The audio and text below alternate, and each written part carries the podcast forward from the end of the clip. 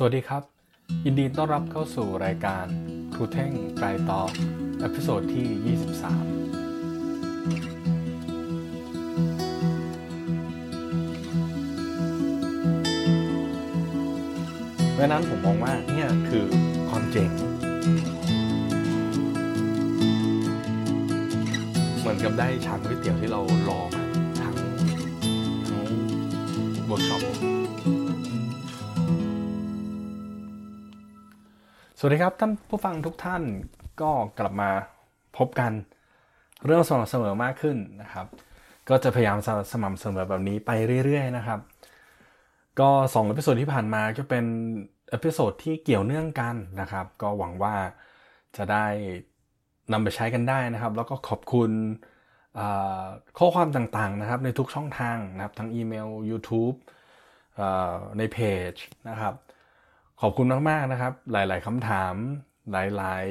ๆ ข้อสงสัยหรือว่าหลาย ๆ ข้อติชม เป็นเชื้อเพลิงชั้นดีที่ทำให้รู้สึกอยากจะค้นคว้าหาความรู้ แล้วก็เอามาตอบทุกๆ คนต่อไปนะครับ ก็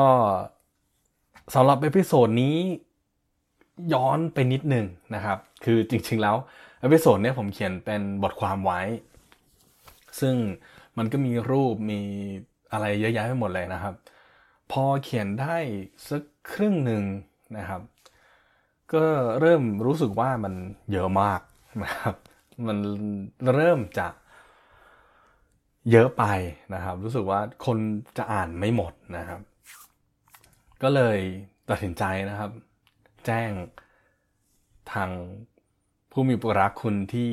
อนุญาตให้ผมไปเข้าร่วมเวิร์กช็อปเนี่ยว่า พี่ครับผมจะขอเปลี่ยนเป็นบอดแคสต์นะครับ เพราะว่ามันเยอะเยอะมากเยอะจริง ๆนะครับนะถึงจุดที่เขียนนะตอนนั้นเนี่ยพอยทั้งหมดที่ผมต้องการจะสื่อสารเพิ่งยังไม่ถึงครึ่งนะครับ ก็เลยรู้สึกว่าโอเคทำเป็นพอดแคสต์ดีกว่านะครับ คิดว่าในเวลาประมาณ 20นาทีน่าจะพูดจบนะครับ แล้วก็มาพบว่าจริงๆแล้วก็ยังเหลือ นะครับ key point อีกประมาณ2ถึง3 key point นะครับ ถ้าใครอยากทราบว่า 2-3 key point นั้นคืออะไรก็ลองดูนะครับ อาจจะมี episode ต่อเนื่องถ้าหรือไม่ก็อาจจะเขียนเป็นอีกบทความที่เอาเฉพาะใน 2-3 key point นั้นไปพูดนะครับ ก็นี่เป็นที่มาของ episode นี้นะครับผมเพื่อไม่ให้เป็นการเสียเวลานะครับเข้าเรื่องการรีวิวเวิร์กช็อป ที่ผมไปเข้าร่วมมาแล้วกันครับ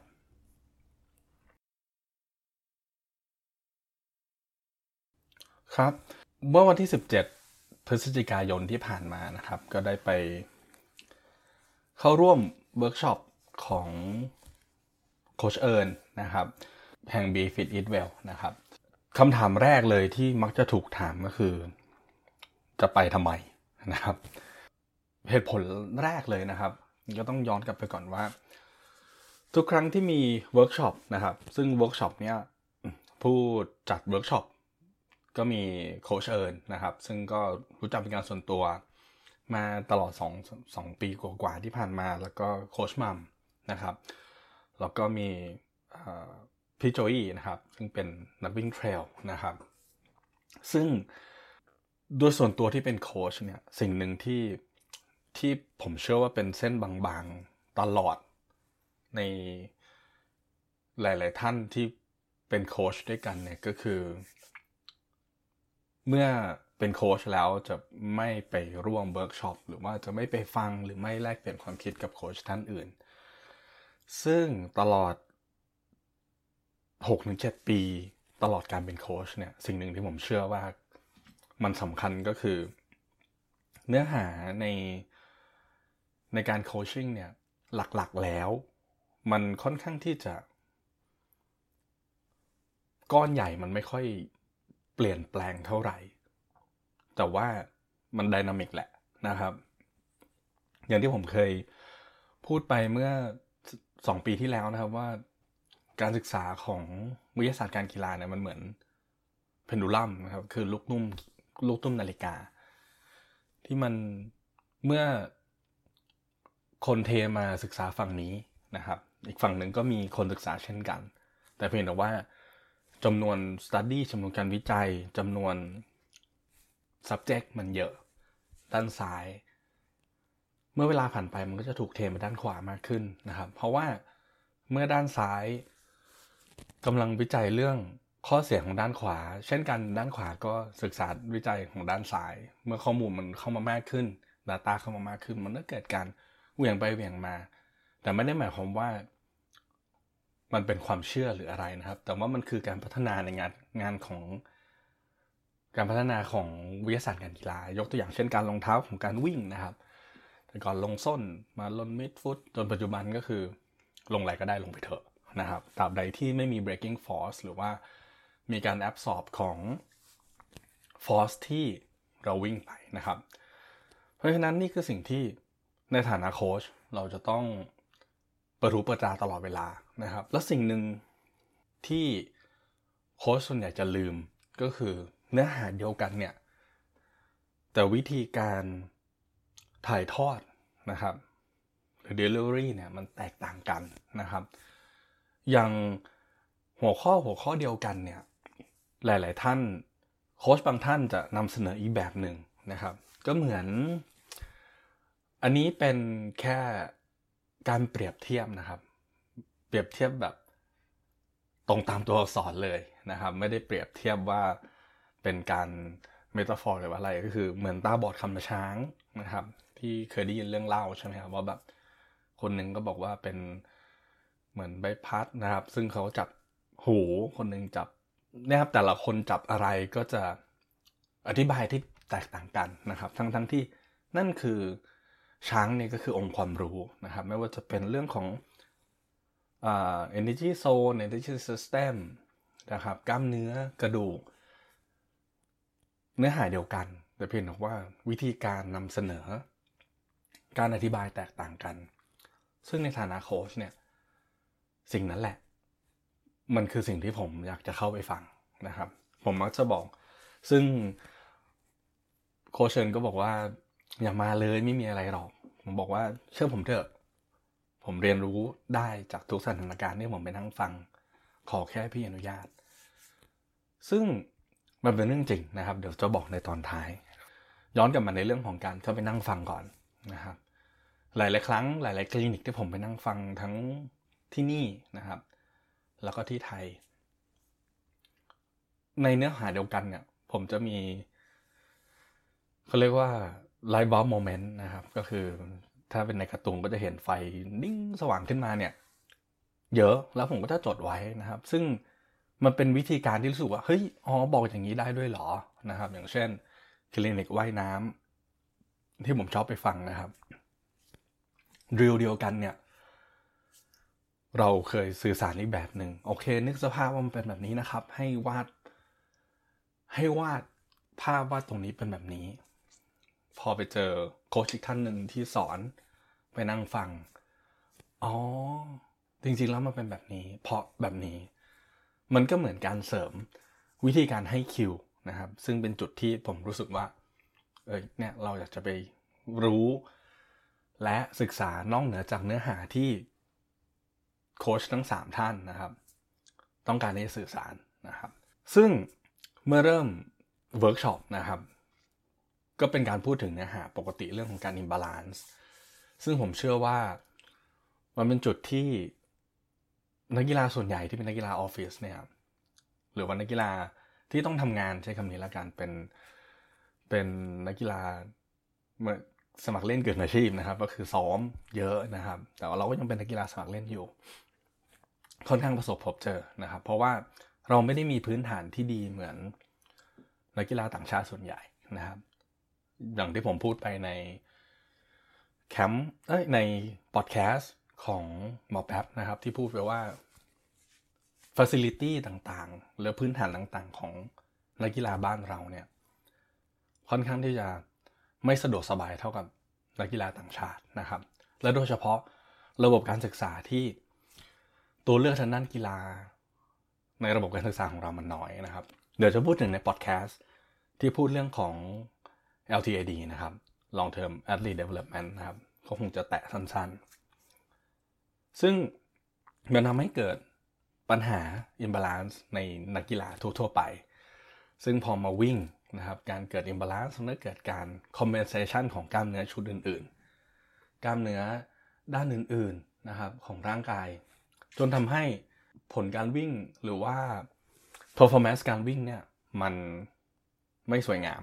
นะครับผม ทางเวิร์กช็อปก็มีการทำ test เพื่อที่จะดูว่า weak point คืออะไรนะครับ weak point ณปัจจุบันนี้นะครับ จะต้องอย่าลืมว่าไม่ว่าจะโค้ชที่ไหนก็ตาม ไม่ว่าจะมีการเทสอะไรก็ตาม นั่นคือณขณะนั้นนะครับ ถ้าสมมติว่าหยุดซ้อมไป 6 เดือน แล้วเทสเดียวกัน ผมเชื่อว่าผลก็จะเปลี่ยนไปนะครับ จากสมมติว่าเราซ้อมตลอด6-7เดือนหรือว่า2ปีที่ผ่านมานะครับ เพราะผมเรียกว่า dated test นะครับ DAT dated test เนี่ยมันจะแตกต่างกันนะครับ ซึ่งเมื่อโคเชิญได้ทำการวิเคราะห์แล้วก็จะเขียนแล้วบอกไว้ว่าโอเค สิ่งที่คุณต้องโฟกัสคืออะไรนะครับหลังจากนั้นก็มีการ break down ใน muscle group ต่างๆ ที่มันเป็นเชนซึ่งกันและกันเนี่ย สิ่งที่สำคัญเลยคือการ identify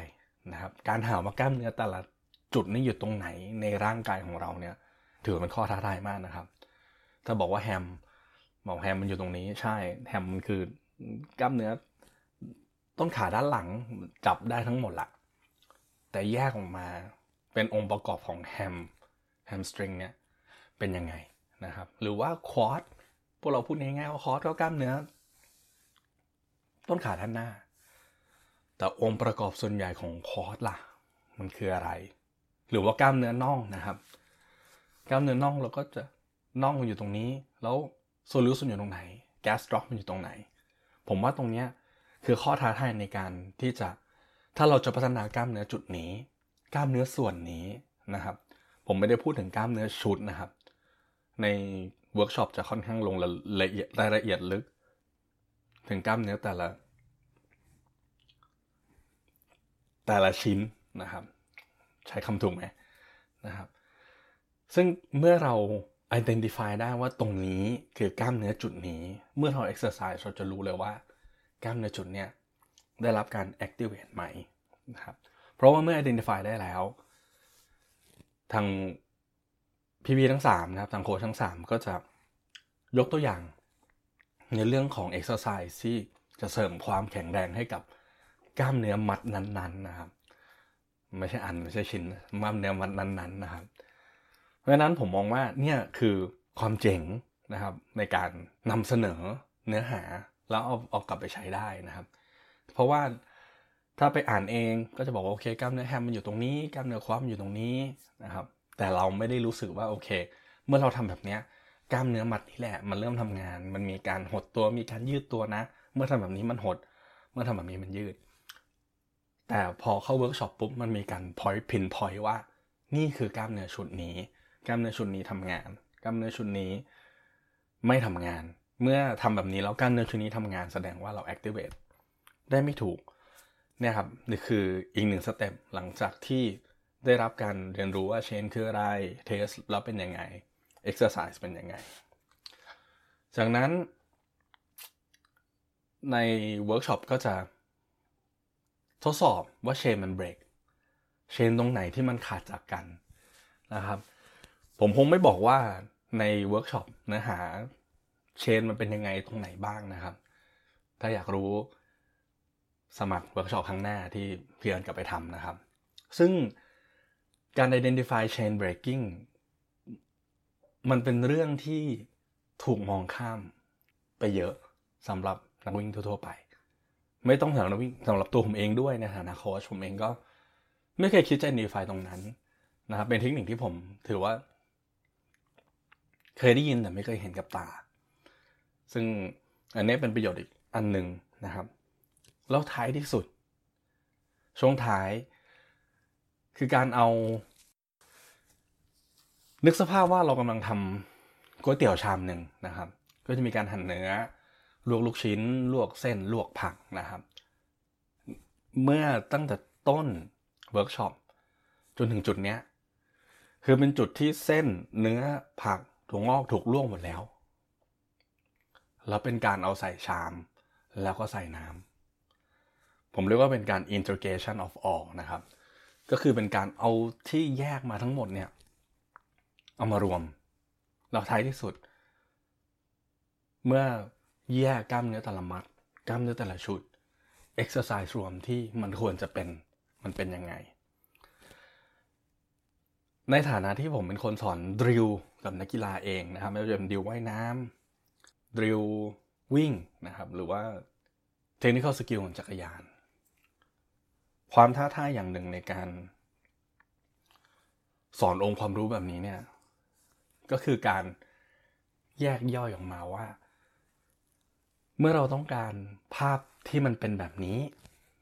องค์ประกอบของภาพนี้เป็นยังไงบ้าง ยกตัวอย่างเช่น เราต้องการสอน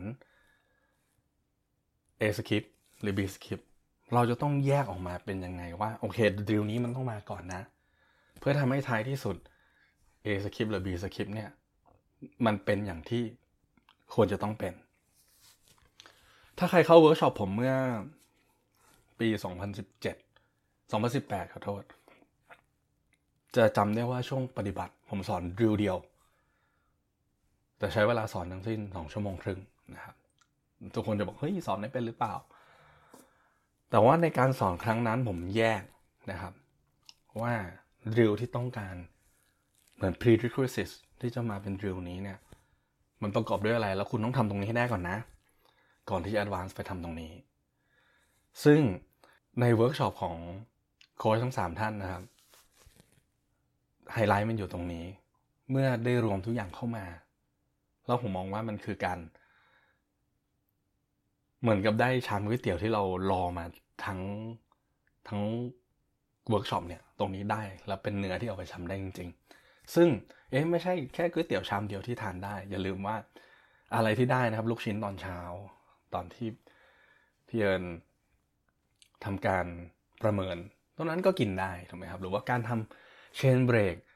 มันก็เป็นเส้นก๋วยเตี๋ยวอีกเส้นหนึ่งที่ทานได้ ผมมองว่าตรงเนี้ยตอนท้ายนี่คือการเสิร์ฟออกมาเป็นรูปร่างที่ครบถ้วนนะครับสำหรับตัวผมคำถามถัดมาคือแล้วเทคโฮมหรือว่าสิ่งที่ได้กลับไปมีอะไรบ้างนะครับ อย่างที่ผมพูดเมื่อสักครู่ก็คือ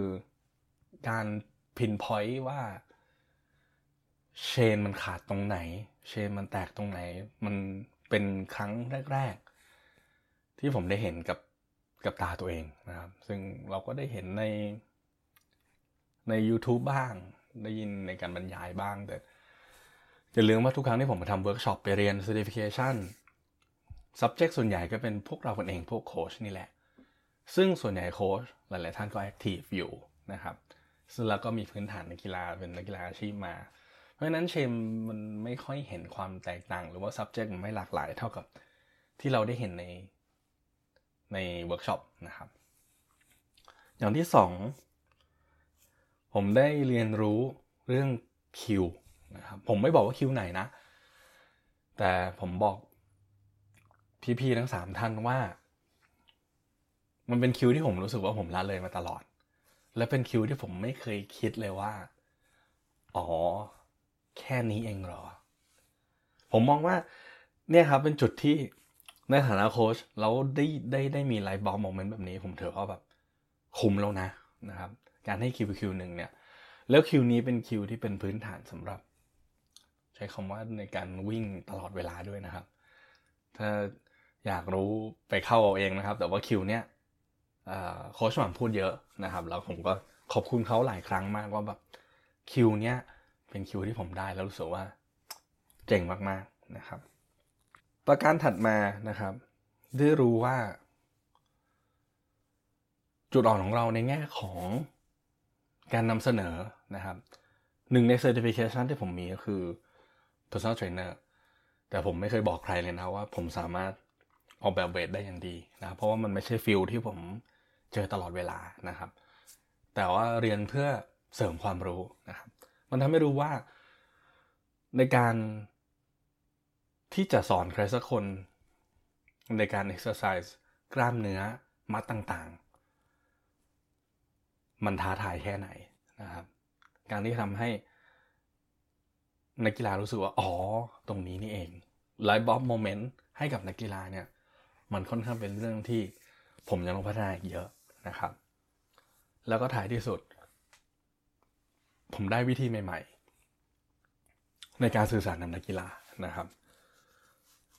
แปลว่าอะไรแปลว่า ได้องค์ความรู้ใหม่ ที่จะเป็น choice ให้บอกนักกีฬาได้ว่าจุดอ่อนมันยังมีเพิ่มขึ้นมากกว่ามากกว่าตัวเลขที่ผมเห็นในการตรวจกันบ้านนะครับ เพราะฉะนั้น ครึ่งวันเช้าของวันที่ 17 นะครับ ทุกคนจะงงว่า เอ๊ะ เมื่อสองโพสต์ที่แล้ว โค้ชเพิ่งบอกว่าวันที่ 17 ก็เพิ่งไปบรรยายเรื่อง power meter มา ก็ค่อนข้างที่จะมาร่วมเวิร์กช็อปพี่เริ่มตอนเช้า แล้วก็ตอนบ่ายก็ไปไปบรรยายที่สัมชันบางรักนะครับ แต่ว่าถือว่าเป็นวันที่คุ้มมากๆนะ เพราะว่าอย่างที่เห็นว่า take home แค่เนี้ยผมเชื่อว่า ผมใช้เวลา 7 ปีในการคลุกคลีกับการโคชชิ่งผมยังไม่เจอ ประสบการณ์แบบนี้นะครับ เพราะฉะนั้นครั้งหน้าถ้าพี่เอิญจัดอีกอย่าพลาดนะครับ ผมเชื่อว่ามันเป็นประโยชน์กับนักกีฬา มากถ้าผมสามารถเก็บเกี่ยวได้ขนาดนี้ ผมเชื่อว่านักกีฬาก็ต้องได้มากกว่าผมแน่นอนขอบคุณมากครับ ครับ ก็หวังว่า ท่านผู้ฟังจะได้เห็นภาพนะครับเวิร์กช็อปที่ผมไปเข้าร่วมมา ระยะเวลาไม่นานมากนะครับในเวิร์กช็อปแต่ว่ามันเป็นของที่เหมือนผมบอกครับเป็นก๋วยเตี๋ยวชามหนึ่งที่มันมีประโยชน์มากๆ แล้วกินได้ทุกอย่างจริง ๆนะครับ ก็หวังว่า ครั้งหน้าที่โค้ชทั้งสามท่านเปิดร่วมทำเวิร์กช็อปแบบนี้อีกนะครับ หลายๆคนจะได้ เข้าร่วมนะครับ มีโอกาสได้เข้าร่วม เอาพอดแคสต์นี้ไปเปิดให้ฟังก่อนก็ได้ เพื่อที่จะได้เป็นเหมือนกับ ให้เห็นภาพรวมคร่าวๆว่า สิ่งที่กำลังจะเจอนั้นมีอะไรบ้างนะครับ ถามว่าเหมาะกับระดับไหนผมเชื่อว่าตั้งแต่ระดับสูงยันเริ่มต้นนะครับ ได้ประโยชน์ทั้งนั้นนะครับ ผมเชื่อว่าณโมเมนต์ใดโมเมนต์หนึ่งของการซ้อมอย่างที่ผมบอกว่า มันเป็นสิ่งที่เกิดขึ้นณวันนั้นนะครับ ณวันนั้นเราเป็นยังไงเมื่อมองย้อนกลับไปกลับไปนะครับ ว่าตลอดการซ้อม ในช่วง 4 เดือนที่ผ่านมาเราเน้นอะไรนะครับ เราขาดอะไร มันทำให้เราเป็นแบบนี้ มันทำให้เราได้สามารถที่จะวิเคราะห์นะครับ แล้วก็ทำให้ตารางซ้อมเรามันคมมากขึ้นนะครับ นี่เป็นหนึ่งคีย์พอยที่ลืมพูดไปนะครับ ที่ไม่ได้พูดไปเนื่องโดยเวลานะครับ ก็เหลืออีกสองคีย์พอยต์เนาะนะครับ ครับก็เช่นเคยนะครับก็ใครมีข้อติชมอะไรนะครับ เรามีผมพยายามที่จะกระจาย ความทั่วถึงของการที่ทำให้ง่ายต่อการเข้าถึงพอดแคสต์นี้นะครับ แล้วก็ในทุกๆในทุกๆช่องทางนะครับ ที่เขียนคอมเมนต์มาหรือว่าส่งอีเมลมาหรือ ยิงคำถามหลังไมค์มา จะพยายามตอบทันทีให้เร็วที่สุดนะครับ แต่ว่าในหลาย ๆ ช่วงก็อาจจะช้านิดนึงนะครับ ก็มีบ่นๆบ้างนะครับ ขออภัยนะครับ ก็จะพยายามตอบให้เร็วขึ้นนะครับ ก็ไม่ขออะไรมากนะครับ ถ้าฟังแล้วก็รบกวนเข้าไปส่งข่าวให้รู้หน่อยละกันนะครับว่าคิดยังไงนะครับ จะทำยังไงให้ มันน่าสนใจมากขึ้น หรือว่ามีข้อแนะนำอะไรอะไรที่รู้สึกว่ามันน่าจะต้องปรับปรุงนะครับ ทั้งคำชมและข้อตินะครับ ผมรับฟังทั้งนั้นนะครับผม ก็สำหรับครูเท่งไตรต๊อก episode ที่ 23 นะครับ ก็ขอลาท่านผู้ชมไปเพียงเท่านี้ เราพบกันใหม่ใน episode หน้าครับ สวัสดีครับ